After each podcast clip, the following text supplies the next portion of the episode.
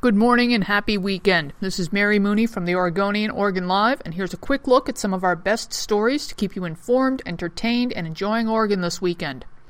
More than 40 roosters that were abandoned last weekend in Portland's Pearl District have been put up for adoption. Multnomah County Animal Services, which now has custody of the birds, says it's seeking adopters who live in rural areas where roosters aren't banned.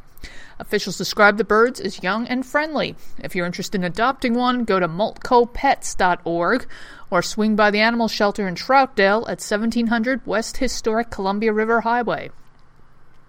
Beer writer Andre Meunier takes a look at Ferment Brewing Company in Hood River.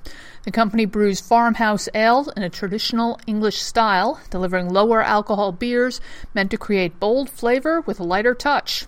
He says the impressive new brewery and tap room, which offers sparkling views of the Columbia River's windsurfing and kiteboarding mecca, had a soft opening in August and then threw an official grand opening last weekend. Andre's got good things to say about both the beers and the food. Check it out. And finally, sports columnist John Canzano has the lowdown on the possibility of Major League Baseball in Portland. He says the Portland Diamond Project will announce its preferred MLB stadium site by the end of the month, and he talks about some of the sites in play, including his hunch that one of those sites is on the river inside the city limits of Milwaukie. For these and more news stories, pick up today's copy of The Oregonian or head to OregonLive.com. We'll be back Monday morning with another flash briefing.